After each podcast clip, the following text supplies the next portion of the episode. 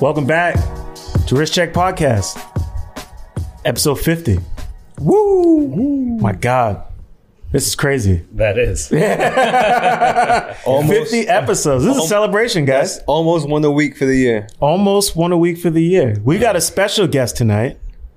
Uh, but before we get into that, allow us to introduce ourselves. My name is Perry, I'm Ben. And I'm Rashawn. and we make up the Wrist Check Podcast. Tonight we have we have a we have a legend on the couch. Yes, we Facts. do. yes, we do. We do. This is someone whom we've we've talked about, we've mentioned over the course of the show several times on you know various occasions for all kinds of reasons, whether we're talking about watch collecting or vintage or just anything interesting that's happening in the industry. We got Eric Wind tonight.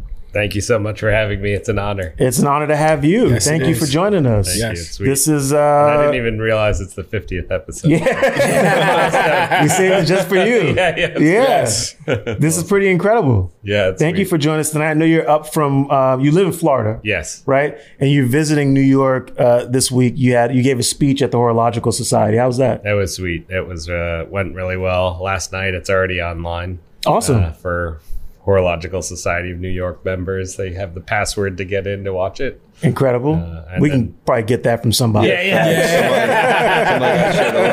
Yes. Yep. Awesome. Uh, so it went really well. and happy to be back. Congrats. Congrats. Thank you. Um, so we got a lot to talk about tonight, but before we get into that, we got to do our honorary wrist check.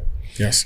And uh, it's only right, especially tonight, uh, that we uh, we start with the man who never repeats a watch because he's not repeating a watch tonight. Rashawn, Yes. what do you got on the wrist? Um, so new timepiece um on the show. This is my uh G Shock Supreme North Face collab. Okay. So I guess triple stamped. you know, everybody's always flexing with the double stamp, but I'm I'm coming different. Hold on, the, the strap is double stamped. Yes, the, the strap is double stamped. Um, it's got North Face at the logo. Well, no, it's G Shock, You got G Shock on the case. Yes. When you hit the light, it says Supreme. and it has Supreme when you hit the light. Um, I have shared the black one, so I have the black one. I have the yellow. I do need to hunt for the white. You're gonna get the whole set. I gotta get the whole set. Somebody's listening. Yes. Send it Uh, over. if it's out there and you you know where I can get it, please give me a holler. Um, I decided to wear this watch. Um, I felt like for our guests, um, this is a is a piece that like speaks so much to me. This silhouette um is what kind of brought me into watches. It was probably like one of the first watches that I was ever gifted That's awesome. um, you know, knowing how much of a staple you are in the watch community and, and, and what you've, you know, how much joy you've brought to so many people, I felt like, you know, I had to kind of put a little bit of joy in my wrist too. That's sweet. I love the yellow case. It's Yeah. incredible. Yeah. It's a lot of fun.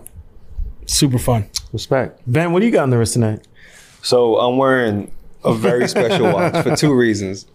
Um, I wanted so well, I was talking to to John John earlier, and he accidentally sent me a photo of this watch. Okay. And I was like, why'd you send me that? I've already seen it. And then it clicked, and I was like, oh shit. I was like, Eric's coming on the show tonight. I'm gonna wear that watch. so I wanted to pick this watch because I'm, I'm gonna be honest, I'm a little starstruck because Eric's one of the guys who I definitely admire in this business and industry. So I was like, I Aw. want to break something It's special. It's funny because uh, we've talked watches for I don't know five years. It Yeah, feels like on literally Instagram, years, but yeah. haven't met in and we this is the first time we meet. tonight. We've been talking forever. crazy. So That's awesome. John John sent the photo, and I was like, "That's the one. That's the one." I was like, "Is, is there anything that I could bring to impress him? this Yeah, might be that's it." crazy. Yeah, So then John John brought it, and it's also special because it was John John Senior's watch. Yeah, it was his, that was his dad's piece. Yeah. So tonight I'm wearing this really crazy 80s style Omega quartz nugget.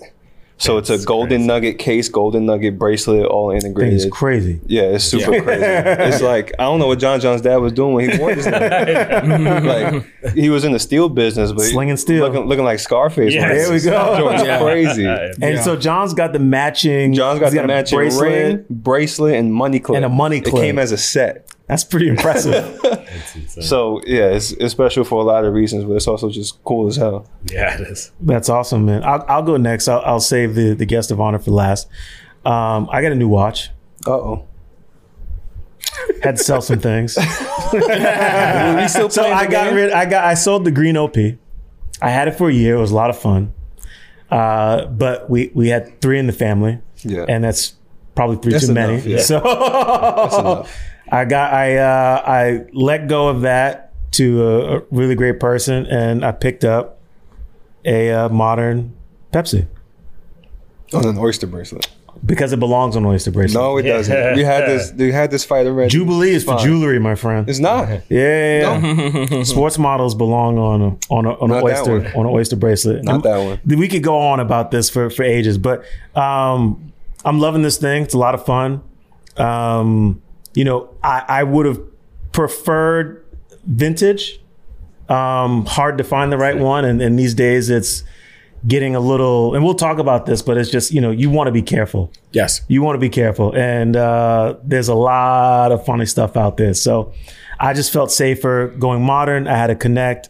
He hooked it up. Shout out to him. And um, I'm very happy. I'm having a lot of fun. Uh, Eric, you got something interesting on the wrist tonight. I've got a Dunhill Memovox from the 1960s made by JLC. Woo! uh, watch that I love with Breguet numerals, blue dial. I hunted for this watch for almost a decade. I had Wow. Wow. written about one on Hodinkee, and then after it sold, was like, I really should have not written about that. and then spent the next almost decade trying to find one, and then finally found one. And was so Incredible. happy. Congratulations. Yeah, That's so awesome. One of those watches. The journey was was long, but it was worth it. So where did so what what was that journey like exactly? So how did this find itself in your collection? It was. Uh, I had a few people I had looking out for this watch, in addition to myself and various alerts on Chrono Twenty Four and eBay and various places. And someone saw it for me who knew I wanted one. Uh, I wasn't exactly quiet, I guess, that I wanted this watch. and then he said, "Look at this," and then I was like, "Let me get that right now." Nice. And, uh, was very happy. That's Uh, sweet. Yeah, very very happy. So you know you've got um, you got an amazing reputation in the industry. It's something that we talk about pretty often, especially when we talk about vintage. It's kind of a, a general consensus among people who, you know, are familiar with some of the uh, more more notable people within the watch industry, which you are one. That when you're looking for for for vintage, and you know you want to do it the right way, you go to you go see Eric Wind. Yes. You know, that's kind of the general consensus. A lot of people believe that. Um, how did you wind up here? I know you started with with Christie's professionally, Yeah. right? But Ryan Chong worked under me. I taught him everything he knew. you hear that, Ryan? this should be on Instagram. Yeah, we'll- Actually, cut that clip. Well, this is going to be the real. Oh, that's good. He's going to love that. Um, but what started your your your road down this path with watches? It was uh, certainly never the plan. Uh, I remember my first exposure to vintage watches was a slideshow that Ben Clymer of Hodinkee put together, like maybe a month after he started Hodinkee. Oh, wow. Which at that time was just a Tumblr uh, in like 2008. Yeah. and it was like these are 10 interesting vintage watches it was uh, james bond submariner paul newman daytona and those were the first that was the first time i ever saw either of those Hmm. and I, I was in college at georgetown at the time What were you studying? uh, international politics Okay. oh, so this is like a complete. yeah, like, yeah okay. nothing to do with uh, antiques but i was always interested in old things Got And you. when I was in growing up in Manitowoc, Wisconsin, they interviewed a bunch of the fifth graders uh, in my town and said, "What's your favorite TV show?" And most of the kids were saying Rugrats or Doug or Ren and Stimpy. And I said Antiques Roadshow. we have the paper to prove it. That's so funny. I love that.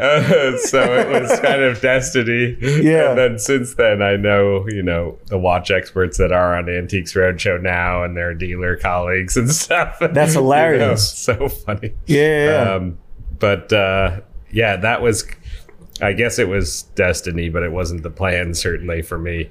Um, but I, I then was just began voraciously reading about vintage watches. I, my first vintage watch was my grandfather's Hamilton Neil. Okay. And that was my first mechanical watch, and it sort of started all this interest, uh, along with coming across Hodinkee at basically that same summer, 2008.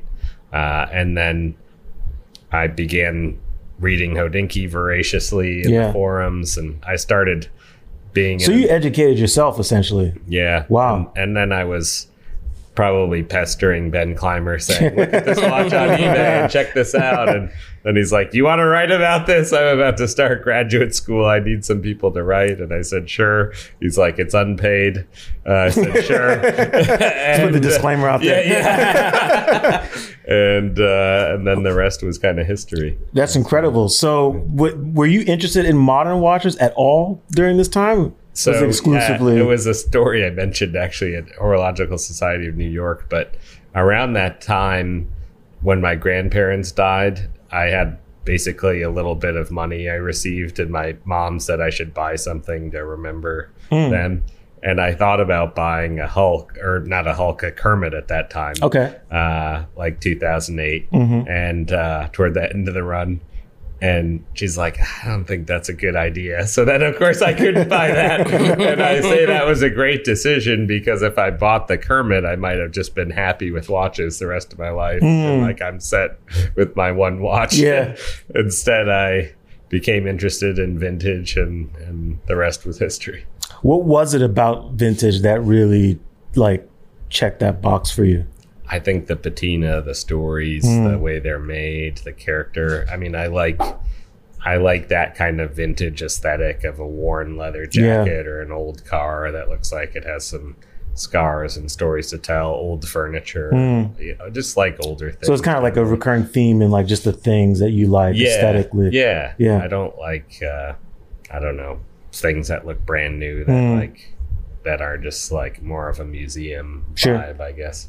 Yeah. Um, but I, I love, I just love the look of old watches, the history, the Mhm. feel, winding them, studying them. You know, to me, it has a little bit more of a soul. Yeah. The cool thing with your your GMT is you'll probably have that for decades, and like this, all every scratch you put on that is like something you could remember. And That's why I like the oyster bracelet. yeah, yeah. Yeah. and like that's part of that story. You'll hopefully pass it down one day. That's the goal. I do feel a way about the ceramic bezel. Yeah, I find the aluminum as bezels m- more romantic Yeah. because you do get a patina, but yeah, you know, if I have to live with it, I guess I can. yeah, Oh, I guess I have to live with a new. yeah, GMT. yeah, yeah.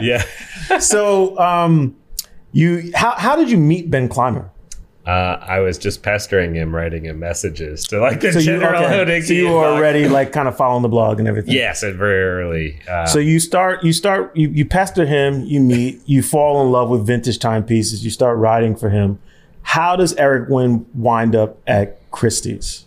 that's where that's kind of that side hustle. I was spending a huge amount of time in the following years writing about watches, going to come. You know, I was living in in originally in 2010 in um, DC at that time. I was taking like the bus up and seeing Ben on weekends Oh, wow. sometimes when I wasn't working, going to a Sotheby's auction preview in 2010, meeting a bunch of people, going to Antiquorum previews uh, back when that existed. Yeah.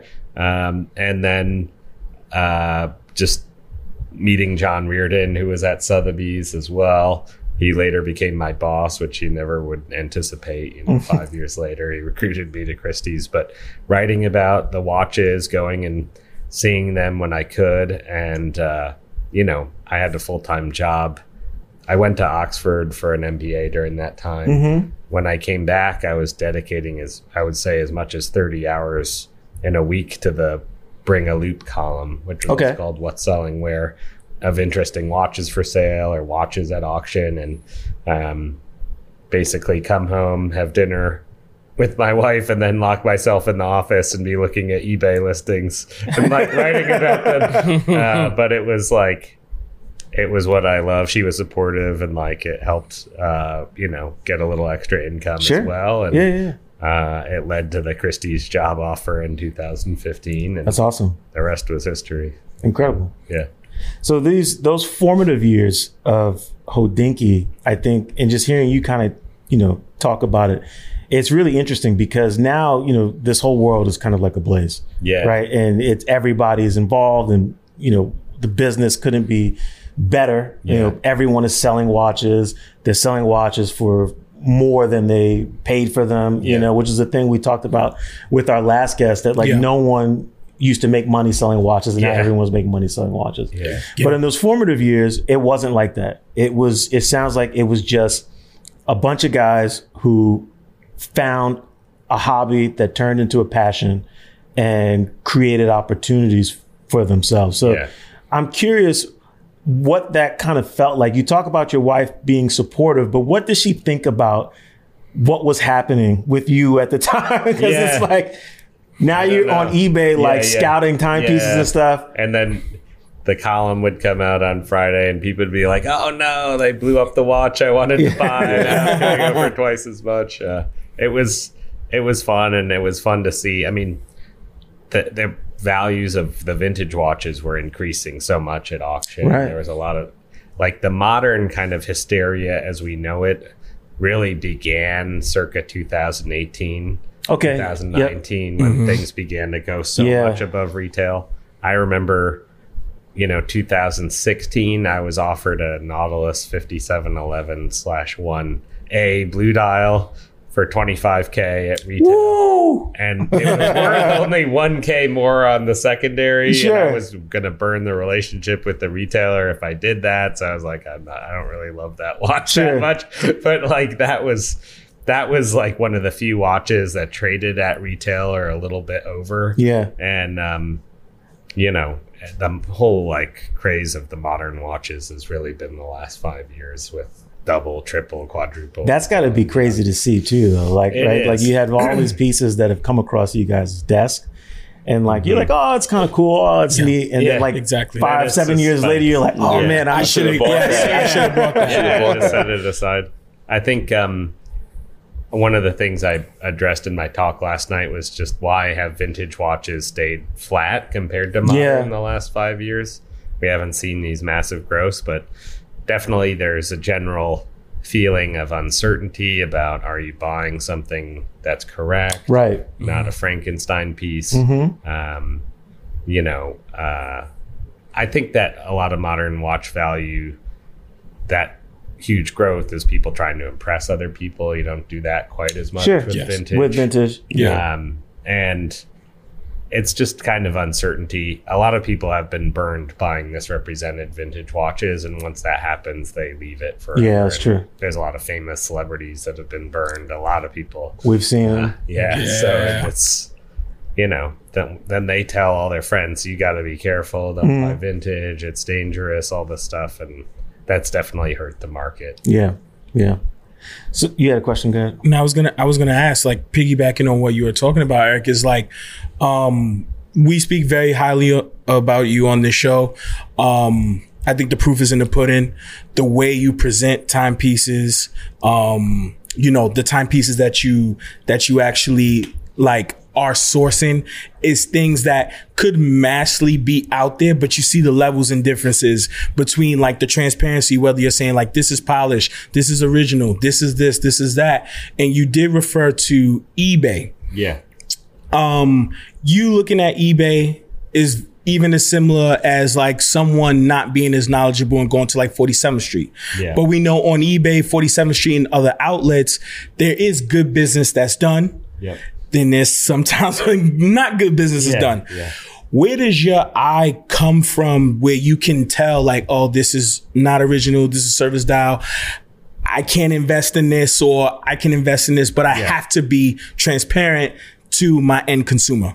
i think it's kind of that malcolm gladwell 10000 hours like to be an hmm. expert in a violin or anything else like you just have to look at so many watches all the time and it definitely helps to have kind of a quasi photographic memory which i have.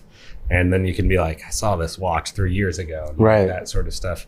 Um, it's there's a lot more resources now like okay you know explore 1016.com or gmt master 1675 which we used as helpful with the reference points uh, videos and articles i did with hodinkee like okay this dial is correct for 3.5 million serial but you know it shouldn't be in a 5 million serial sort of thing Right. uh, with with rolex for instance and the scholarship's just advancing so much um, mostly it's all community driven because people are keeping track of these things. Yeah.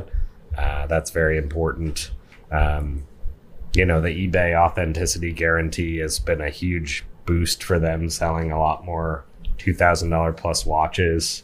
Uh, they sold very few, as my understanding, like five years ago, uh, and then that's been a huge. Yeah, it's really huge taken boost. off recently. Yeah. Yeah. So that's big. Chrono 24 didn't really exist a decade ago. Mm-hmm. It was all very fragmented. You would just type in like Google Audemars Piguet Royal Oak and find some random seller site Sure. and not know exactly who they are. And it's, you know, it's much more, there's a lot more safeguard and kind of railings on the watch industry than than previously, which is helpful. It was a wild west back It really was. Yeah, wow. You sending a wire to some random person. I mean, man, I hope he sends the watch. Yeah. You literally are like, there's a fifty percent chance it doesn't show. Oh god.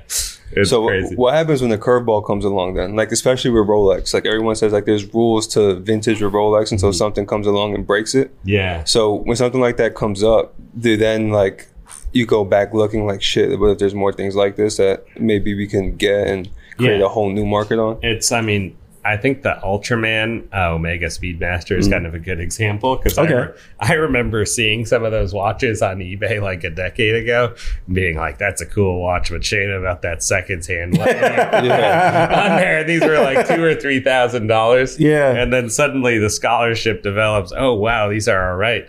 And a bunch of them people bought and put on regular Speedmaster hands and probably like threw the orange hand away. Ah, so wow. scholarship changes, and then they're like, actually, there's a three thousand potentially made in this specific serial number, and the Omega records show the cards for the watch production show it had a special equipment stamp on Yeah. the card, Wow. and like it changes. So that's why the hands are different. Yeah. Yeah, and then Wow. you know people have seen that certainly with some some Rolex watches. Yeah. Um, I feel like it's more common watches. with Rolexes, at least to people who aren't like looking for that kind of Yes. stuff. You Yeah. always hear about it with Rolex. You always find Yeah, something yeah. that's like we were looking. There was a uh, it was a Japanese day date with like a um, it had the long clasp on the president bracelet. Oh, yeah, white had a gold. long clasp Yeah. on the president. Actually, it was a it was a white gold oyster bracelet on this day date oh, really? with like a it was a, a a bright like shiny cherry colored dial, and I was like, I've never seen anything like this That's before. crazy. Yeah, it's crazy. Yeah. But how crazy is it? Is it crazy as in oh like that's crazy because it's I don't know. Good, or crazy as in that's crazy Yeah, crazy? yeah, I don't know. That's why. Why does that exist?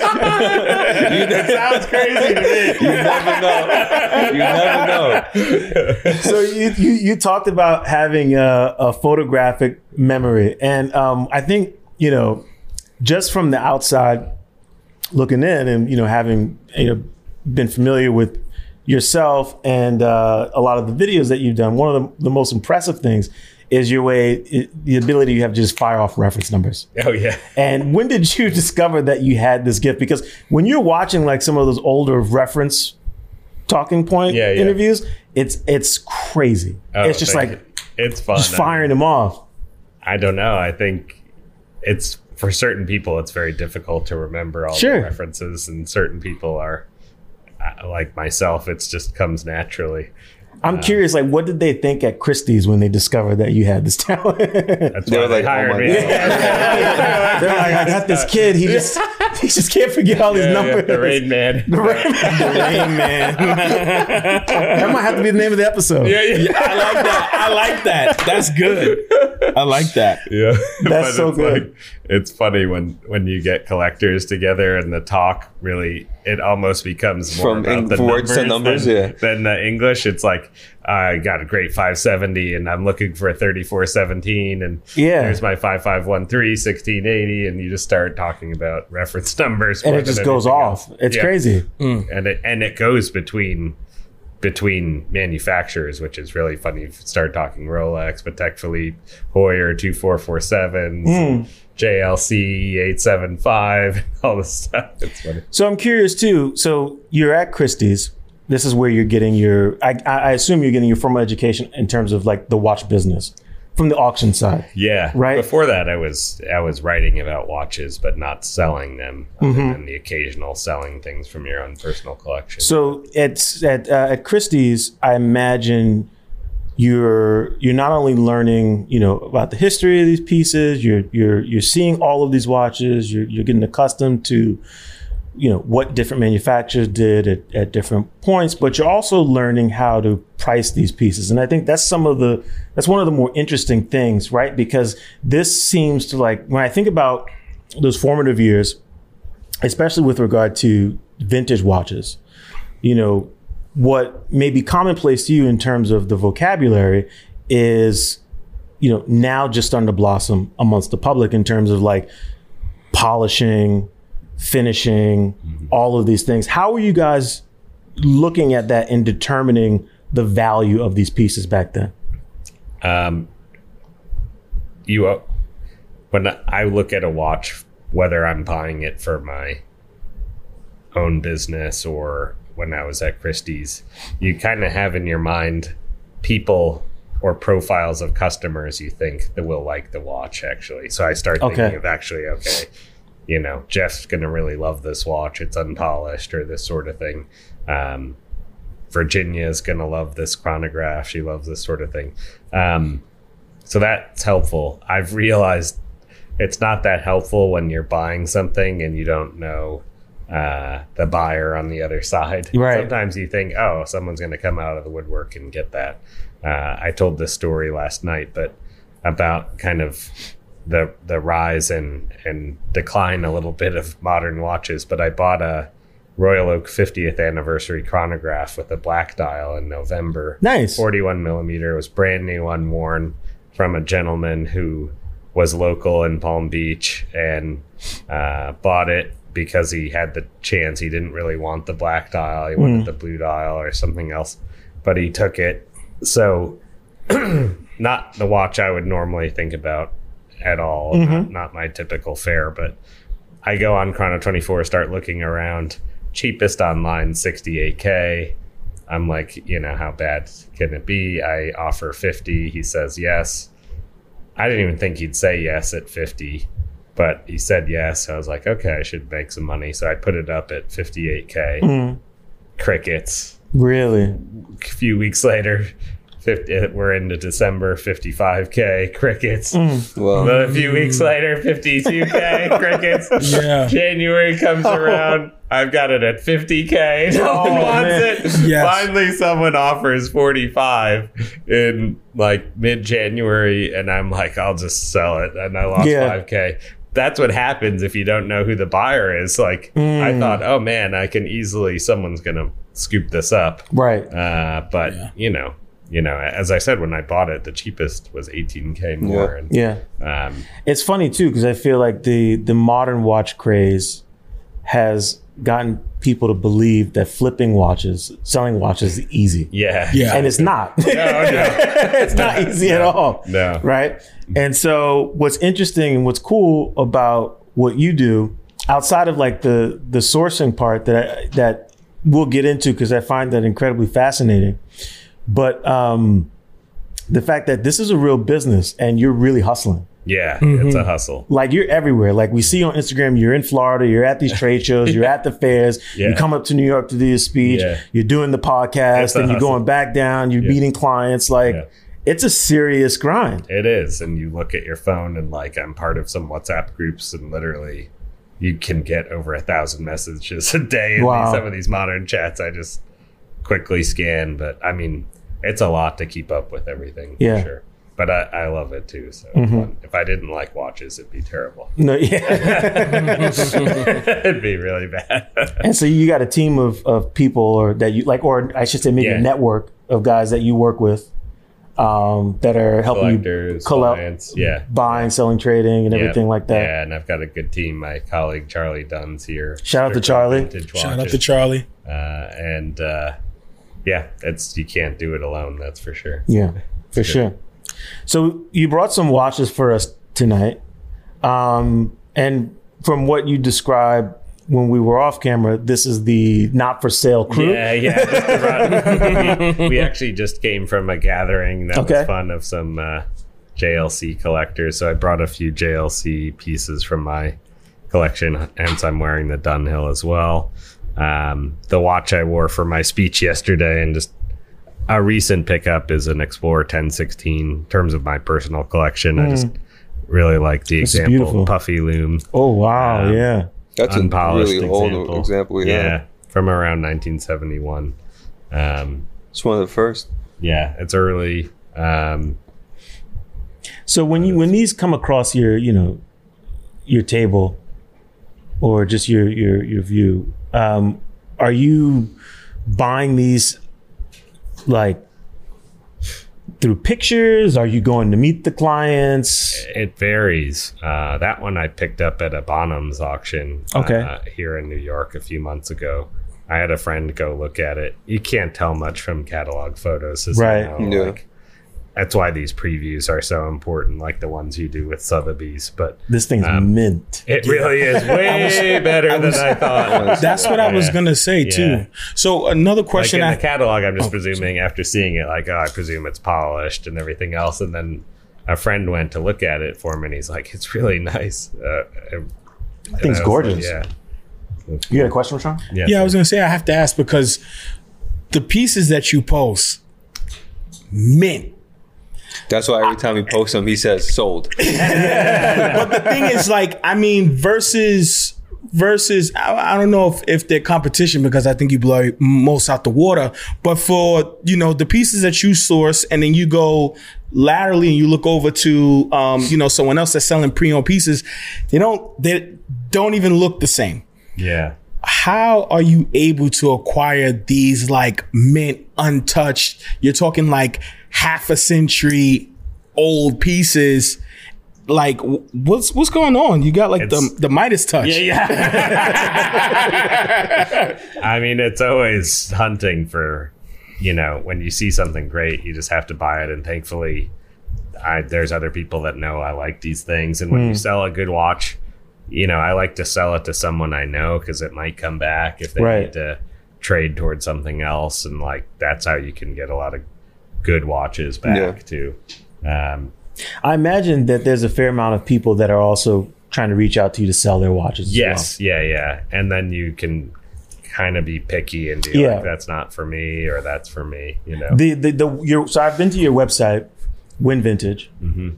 and it, it kind of gives that impression because it's it's so perfect and there's a consistency Yeah. in that level of perfection. Yeah. Yeah. That I was like, this dude totally has people like, can you sell my watch? Look at what I have. Like, Yeah. Yeah. so you're getting like crazy messages daily from these yeah, people. it's hard to keep up. Yeah. Uh, but, you know, the people that are trying to write and sell like modern Tudor stuff, I say, let's just go someplace else. I don't know. I love modern You had a Tudor. moon swatch up there. Yeah, yeah, I know.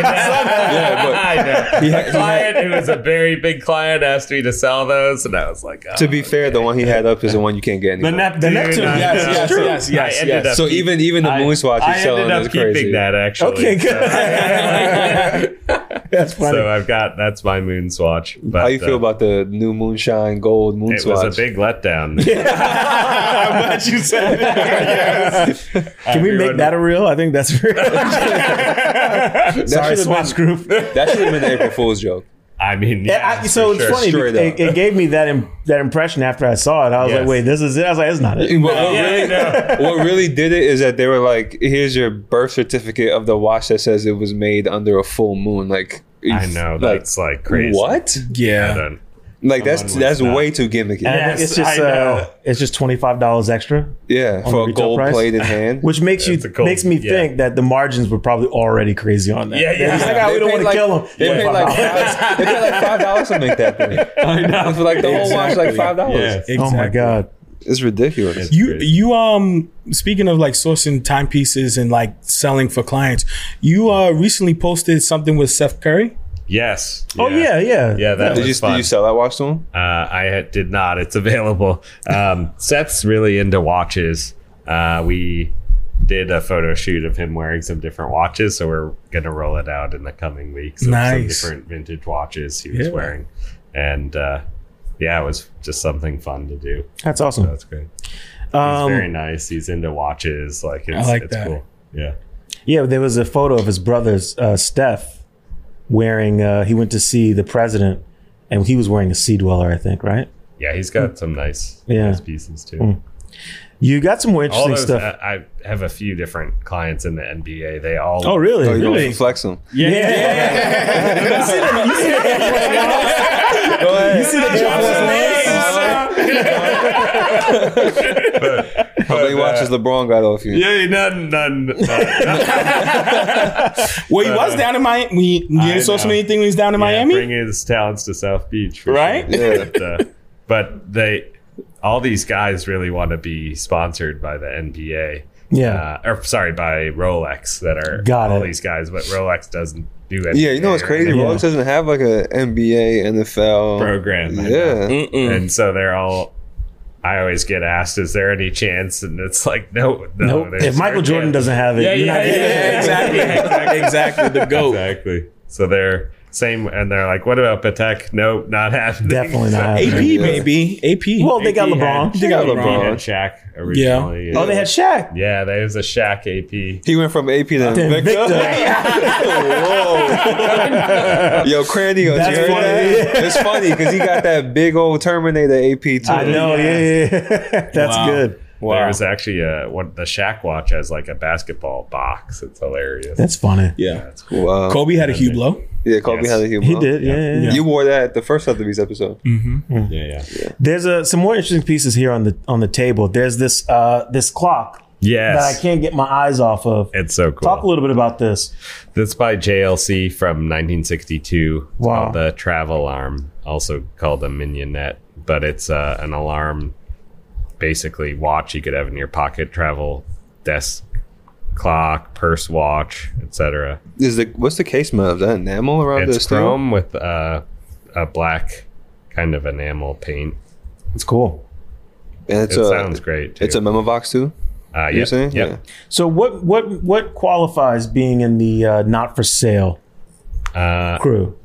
it's something that would physically hurt me to sell. Okay. So these are pieces that mean a great pain. deal to you. Yeah, that you just like. And So, and I think this is the the next thing that I want to get into because people know you for, you know, being the guy, one of the guys to go to that can source, you know, watches that are in incredible condition, um, historical icons, etc. But people such as yourself, what I find most interesting is what you keep for yourself. yeah, And what is Eric Wind looking for in terms of you curating your collection? it's I try not to get too crazy with any one brand. There you go. There you go. Nice. There it is. Yeah, it's- That's loud. yeah. amazing for that little Little cricket. little thing. Yeah, yeah. Um, I one watch where I do have a lot is the Vulcain Cricket. Uh, I've noticed that. Yeah, Yeah, you have, a I few- have. quite a few of those. I have a lot of those in my personal collection. I'd like to think I have the best vintage cricket. What was it in the world. about the the cricket that that got you? It was the history. All these presidents wore them. Yeah. Uh, the design, I thought they were insanely undervalued. A Hmm. few hundred dollars. You used to be able to pick them up for for watches that are super high quality. Right. beautiful dials, uh, etc. And just the movements are took almost a decade to develop that movement. Oh wow. Um, so I love those. Uh, my daily wear is vintage Rolex of some Mm-hmm. sort, uh, whether it's the 1016, 1675, 5512, yeah. uh, 1018, a bunch of other uh, models. 1018 is a, a weird reference to wear every day. Yeah, yeah, it is. it's cool. But uh, the I like vintage Rolex because they're still very easy to make water resistant. I've Yes. got young kids and um, Florida can be pretty humid. Sure. Going between air conditioning and outside, and honestly, a lot of watches can fog up in Mm-hmm. that environment. Um, so that I like a great vintage Rolex. They're they're just made so well. Yeah. Um, and easy to replace all the gaskets and They're also incredibly romantic. Like there's something that we were talking about Pepsi's earlier, and there's like modern is great. I love it, but there's um there's a, a not only um there's just a warmth to it that it gives off. Yeah, you know, sure. especially with the aluminum bezel, and if it's patinaed, even better. You know, if the dial and the lumes have patinaed a little bit, Yeah. even more beautiful. Like the character, it just it it has almost like a if it it has a life. It Whereas does. like modern Rolexes don't get me wrong, they're great. Yes. They're a little cold, Yeah, you know? I would agree with that. I hmm. mean, like these vintage watches have interesting bevels, which is part of that kind of unpolished case for like a 60s Submariner GMT Master. Yeah. The chamfered edges, as they call it. And like, I like a new Rolex, but it's a straight edge between basically the top of the lug and the side. Yep. Um, and uh, it's okay, but like those are kind of romantic for me. The chamfered edges are all hand done. Yeah. Like very interesting. Um, not obviously at the scale of production they're doing now and everything else. Hmm. It's not as much hand intervention, of course. It's more very precise and amazing watches, but different different quality. Yeah. Do you have an idea how what the numbers Rolex was doing in like the seventies, eighties? A few hundred thousand, I think, at most per year. Yeah. Couple Oh, wow. And that still had a lot of hand finishing to it. Yeah, somehow. And these watches would sit in the stores sometimes for five years. Sure. Yeah. it's very different. Yeah. Um, so yeah, you can kind of tell because it was sequential with like case numbering. So in the '60s, a lot of times it was about a hundred thousand toward the end of the '60s per year. Uh, you know, they were they were big, but much much much larger today. Yeah, yeah. It's like Yeah. ten times that now. yeah, at least. Yeah. Yeah.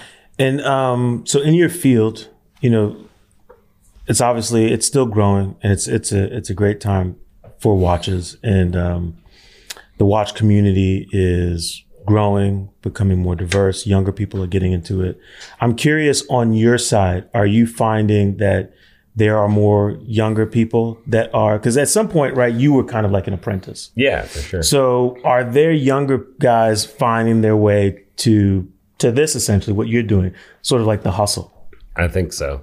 Yeah. Um, there's all new voices in the world of watches, Hmm. including wrist check. There's Daily Grail official from JJ Owens. Oh, we love Dime JJ. Yeah. there's Dime Piece. There's uh, watches of espionage. There's Oh, all yeah. different Yeah. ways for people to get into it. There's the people that are obsessed with the 47th Street negotiation. Sure, yeah. Bootcamp and things like that. That's a great And, watch like, on TikTok. All Yeah, that stuff TikTok didn't reels. exist even Yeah. five years ago, you know? How's And, it uh, feel to like see all this kind of it's stuff? fantastic. Yeah. It's like building out into a real hobby and Yeah, yeah, yeah. community, and um, it's it's really exciting. So I think you know there's so many people that are getting into the hobby. Mm-hmm. We're still in very early days. I, I think overall, Really? very bullish about Okay. growth of the watch industry. So it's funny too because it now that I think about it, it seems that you also have like your hand in um, sort of embracing uh, newbies to watches because you've done some collaborations um, yourself with like Seiko Yeah, and, Rowing Blazers. and uh, when Rowing Blazers, Yes. right? And you guys, so you you guys just released. Um, and it's funny because now that I'm thinking about it, it's coming full circle. Your fascination with the cricket yes, and then Rowing Blazers uses a, a cricket. Well, they had a cricket on the back of the um, that Seiko you did with the flag indices. oh yeah, yeah, yeah. How did that come about? Um, well, the yeah, that I mean that it's the Seiko collaboration itself. Uh, I knew the head of Grand Seiko because he used to be the head of uh, Omega North America. Okay. Um, so Brees. Uh, oh, I know Trodeck, Brees. Yeah, we know. Yeah, Brees is a fun guy. Yeah. Shout out to Brees. Yeah, we love Brees. We hung out with him at the Wayland. Keyword, Oh, keyword fun. yeah, yeah, yes, yes, yes, yes. So he uh, was head of Omega North America. Mm-hmm. We did a Speedmaster auction in 2015 Okay. when I was at Christie's, and that's where I first met him. He was very supportive, and we toured a few different Omega boutiques Hmm. with the watches, sort of highlights of the watch collection for sale. Uh, and then he went to Grand Seiko to be head of Grand Seiko North America. Uh, I approached him. I'm a small investor in Rowing Blazers. It was started by my best man, uh, Jack Carlson. We lived on the same floor freshman year at Georgetown. And Oh, we wow. both ended up at Oxford for grad school together. Yeah. He did a doctor of philosophy in archaeology. Uh, so he's uh, basically a Renaissance man, Jack. And then he said we should do a watch collaboration because they've done all different other clothing collaborations and shoe collaborations. So I I approached Brees. We both Jack and I love vintage Seiko and Seiko generally. Uh, we went to the Seiko headquarters in Mahwah, New Jersey in uh, 2017. Kind of talked about the brand Rowing Blazers, which wasn't that old at that time. I think it was two years old or one year old. They said, okay, we'll think about it. They said, we don't really have anything right now. Two years later, they wrote and said, we actually have this new Seiko 5 sports line, which was replacing the SKX line. We'd love to do something with you. Takes quite a while to design these things and go. So who and were you part of the design process? I was, yeah. what was uh, the inspiration behind that piece? so the first one we had the kind of classic Seiko diver watch, Mm-hmm. and the one that I was kind of the Eric Wind watch was called, the Rally Diver was the inspiration for it. This It's is got the black and white bezel, right? Yeah. Uh, that watch was my first vintage watch I'd purchased, which uh, was something I saw on Hodinkee. Oh, wow. Back in 2009 or something like that. Yeah. 2000, early 2010. And uh, that was uh, just so cool. Seiko loved it. Their execution of the bezel was great. Then we Mm-hmm. had to come out with two others. One was the color block that's kind of Mm. like Simon says, but the colors aren't exactly the same. We didn't want to violate copyright Yeah, sure. and then the other was based on the Royal Artillery, where it's blue background with the red stripes. With the red artillery stripes, yeah. Yeah, and uh, so that was the first collection that came out in June uh, 2021 and was very successful. Sold out almost immediately yeah, it did. I remember that. um, 500 of each. Uh, and then we did, uh, they came back and said, Do you want to do another? So we did the one we just came out with in October. We did four of those and four different color, dial colors. That was different because there's no bezel. We wanted something Yep. a little bit smaller. Um, so that that one got a lot well. of fanfare too. It was Yeah. all over social You guys media. did the black dot with the like the nautical flags, right? Yes. Yeah. So, uh, so that was cool. We've got another Seiko collaboration coming out. soon, Okay. so we're excited. Breaking about news, that. you heard it here Yeah, first. yeah. you can put that as a reel too. there we go. There we go. but uh, yeah, we're excited and it's been fun. You know, what's really fun is to see people. Sometimes this is their first mechanical watch. yeah, It's a great watch. it is, You know, something you can have the rest of your life. It works well. and they're fun. They're fun. I've been very impressed. Like, no one really has any service issues with these at all or issues with quality control when they arrive. They're Mm-hmm. perfect. And uh, it's really a great watch. That's awesome. Yeah. What do your your kids think about what you do? They love it. I Yeah, my son's old enough to understand he's nine. so Okay. he's like into it. Uh, he wants to get more into, I think, learning about watches. He Hmm. likes to hold them and look at them. Uh, my uh, younger two are just find it interesting, but they don't really. how old are they? I've got a four year old Oh, and okay. a 22 month old. Oh wow! Congratulations. Thank you. Yeah. So the. My 22 month old likes my little FP Journe dolls. And cares Oh, yeah. Starting early, fine Yeah, taste. and goes, FP, FP. That's Uh, good. And then my uh, my four year old knows Rolex. So Okay, okay. She likes that. She started saying that at two years old. That's And awesome. I was like, oh, she's probably Wait the till she gets to two-year-old school. talking Right. about Rolex. Rolex. It's hilarious. I love that. When she started saying that, I wasn't even trying to teach it to her, and uh, my wife and I, our mouths were like, "What? Where did she hear this?" it's so funny. Jeez. Raise them young. Raise the standard. Yeah, Yeah. There you go. Yeah, it's fun.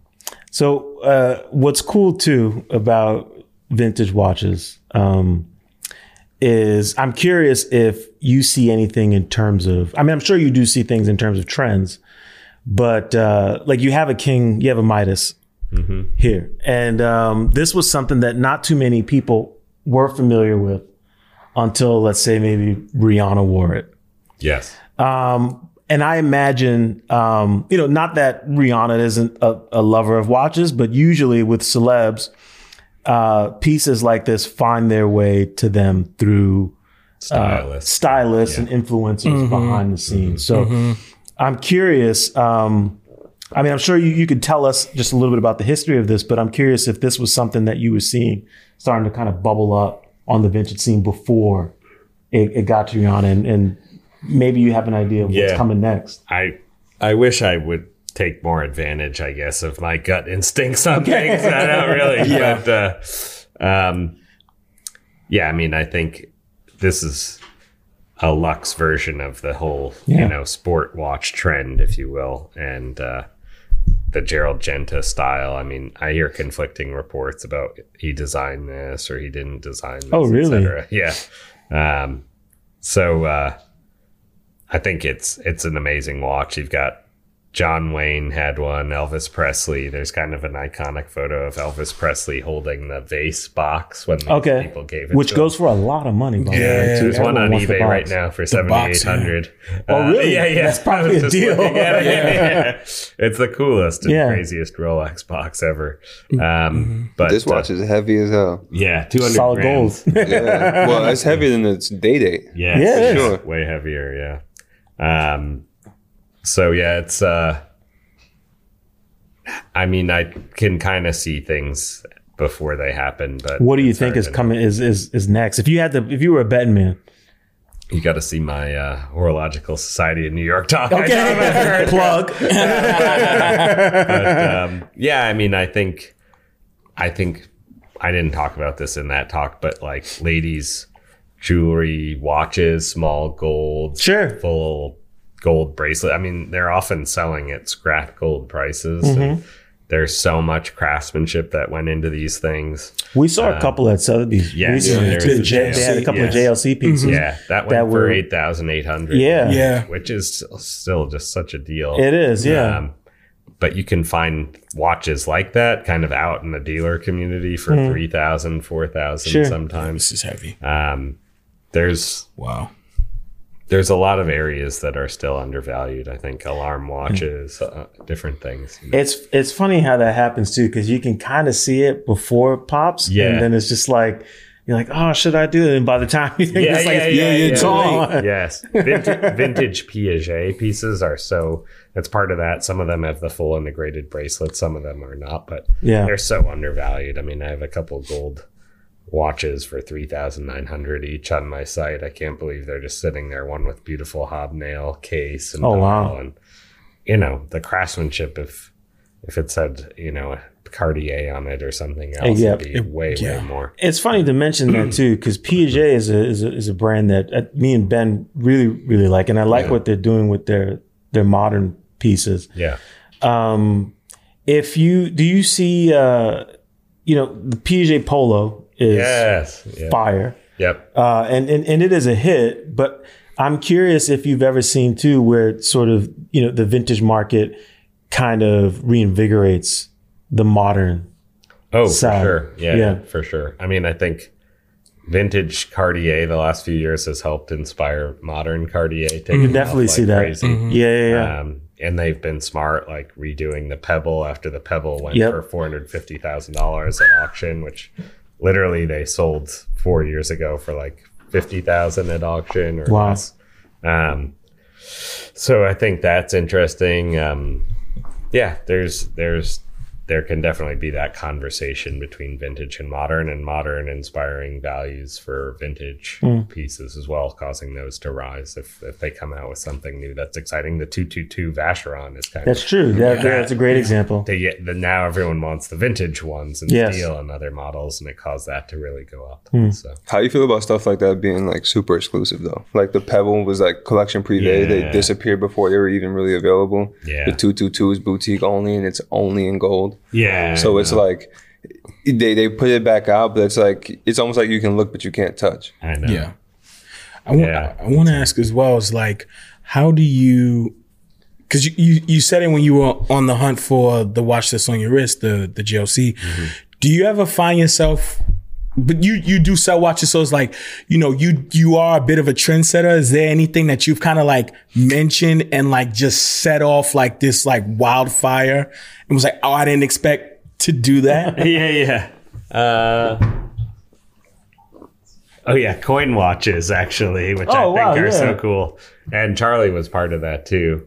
We talked about them, and I had a few, uh, and then suddenly they just really went nuts at auction, and I was like, man, I should have bought more of these. John Reardon did the same with Patek Philippe lighters. They were like Oh, not yeah, that hot, and are oh, suddenly they went up like 10x basically when he started selling. I, I don't think you can buy a Patek lighter for like under 10k right now. no. Wow. You know what I can see coming Just back? saying. Cufflinks. Rolex spoons.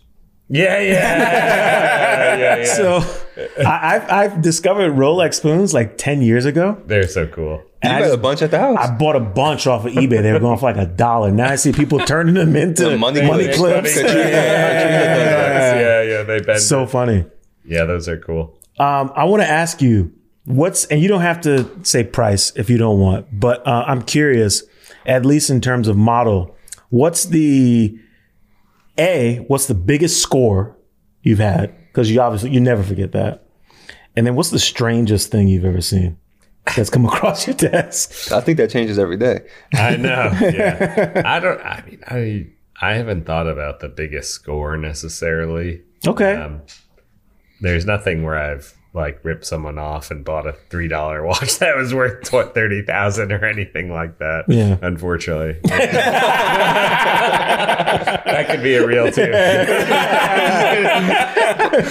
I, love did, I, I mean, I did help someone who bought a LeCoultre deep sea alarm at a Goodwill in Arizona okay. for five dollars ninety nine cents. He posted it in this Facebook group, Vintage Watches, and I wrote him and said, "Do you know how much that's worth?" He posted it, and people were excited, and he he was like, "No, how much?" And I said, "I think that's north of twenty thousand dollars." Wow. This was in Five dollars. That's great. And uh, I wrote about it. Did on he end up Hodinkee. selling it? He ended up selling it for thirty-five thousand dollars plus a modern Speedmaster. That's So, incredible. uh, 40K. Whoa. And, uh, He sold it to you. not to me. I was I was writing for Hodinkee, but I helped kind of broker the deal, and he uh, I just connected him with someone who wanted it, and then um, I wrote about it on Hodinkee. It went viral. It was the most read column of Hodinkee, I think, in 2014. I mean, you retired from selling watches after that. Yeah, yeah, yeah. Five dollars to thirty-five thousand. Yeah, yeah. That's I'm done. I did it. Yeah, and it was crazy. He bought his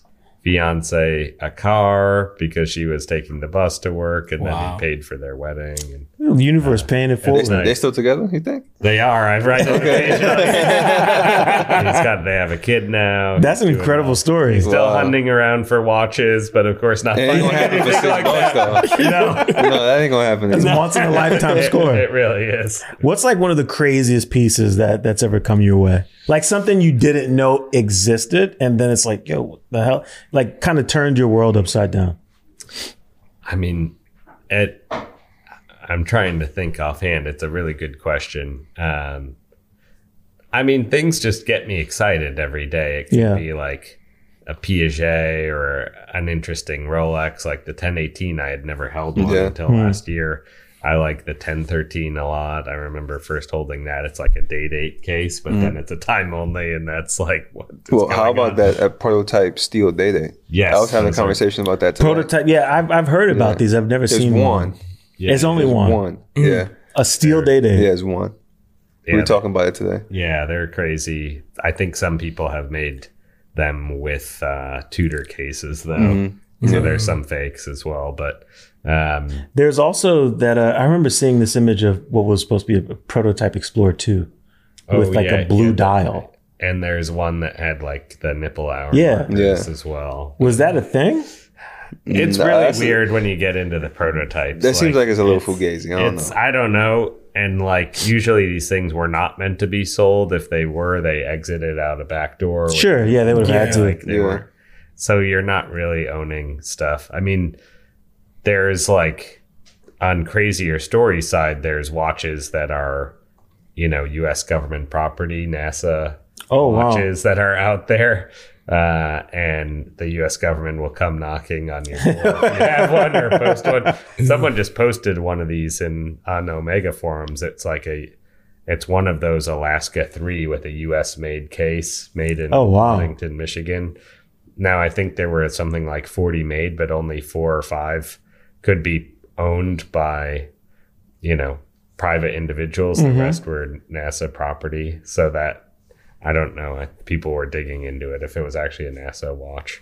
Mm. Uh, but there's a lot. I mean, there's a lot of crazy stories. I probably can't say them Sure. here. At least, at least on Off camera. Yeah. air, I can tell you some doozies. But Have, have you ever come across like space dwellers or like albino GMTs stuff like that? I've seen them. Uh, the Space Dweller is sort of controversial because there were a lot of dials that were loose and put in cases. Um, even Stella dials, like a lot of those were loose dials. Um, you don't really see original owner Stella owners or Space Dweller owners or like Blueberry owners or Yeah. things like that. That's a super controversial watch. Yeah, it Blueberry. The GMT. uh, the GMT. yeah. yeah. Yeah. Every most Um, people, well, not most people, but you go online, is like almost always someone's like, "That's not real." Yeah. There's But they were. I've heard that these were like a service bezel. Yeah, I mean, there's strong opinions that they're like a authentic Rolex part, and then there's people that say it's absolutely not. Um, But Rolex back in the day was known for doing some kind of like Yeah.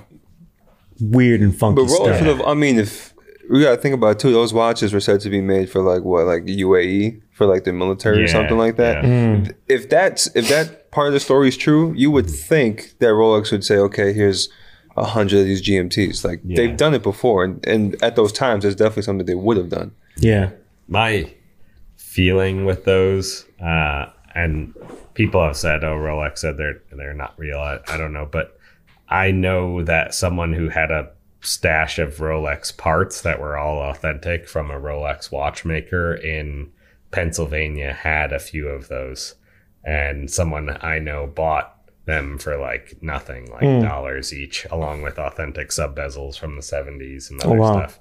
So I don't, it, they weren't like, he didn't just suddenly have fake parts in there. Right. Yeah. Um, Yeah. so my opinion is that there are probably real blueberry bezels, probably never born on a watch, Sure. uh, but they were maybe out there for service or as a test or like Mm. see what customers think. It cost them nothing to make these things Right. back in the day, Yeah. uh, and they like the stores all had spare supplies of parts. Like if a customer for, for their watchmaker, so if a customer's bezel fell off or whatever, They would just could pop on a new pop one. A new one. It, it cost them probably pennies. Yeah. Yeah.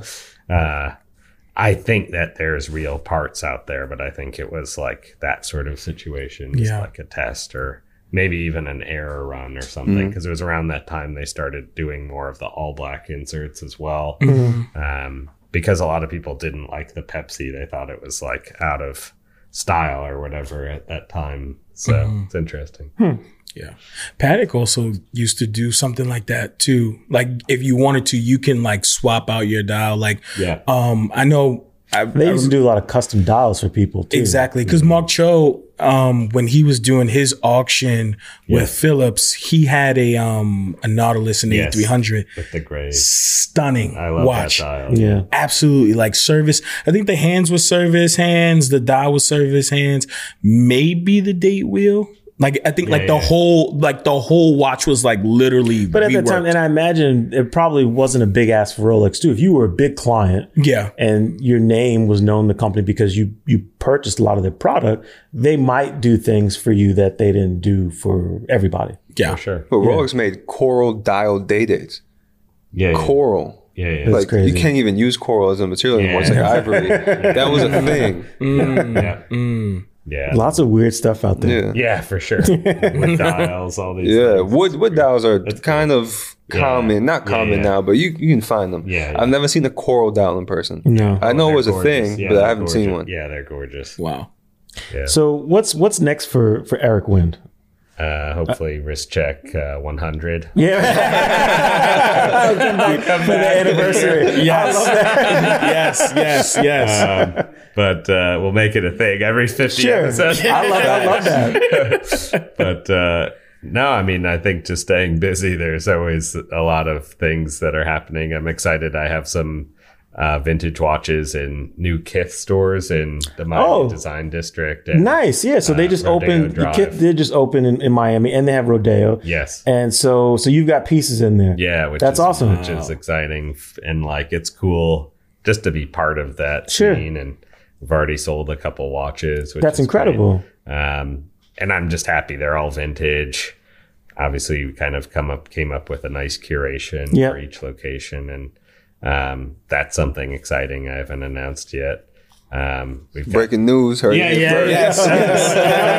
Another one. but uh, yeah, I think I mean that's one thing that's cool. I mean, I'm working on a couple other collaborations with retailers. Okay. um, it's just I it's- I view my job as like eighty percent, you know, buying and selling watches, but like twenty percent is kind of trying to grow the hobby, educate the hobby, reach new voices through Right. other places, That's awesome. um, and uh, you know, make sure this this sort of my passion and love keeps growing. Keeps going, pays the Yeah. bills. Yeah, Facts. yeah, Love that. yeah, yeah. Yeah. Well, uh, I'd like to thank you Thank for you so much, for stopping Barry. by and, and hanging out with us this It's evening. awesome. Um, I had a fantastic time. This is one of the, my, my favorite interviews. Okay. Yeah. Yes. Episode 50 has turned out to be awesome. Yes. And then you saw a new tradition. Yeah, yeah, yeah. Episode one hundred. We'll start planning ahead. okay. I love it. Uh, for those of you watching and listening, you know where to find us uh, on Instagram at WristCheckPod. Uh, you can watch and listen on uh, Spotify. You can watch us on YouTube, uh, Google Podcasts, Apple Podcasts, TikTok for the children. And uh, and uh, you know maybe you see Rashawn in the metaverse with all his fifty No. watches. Yes.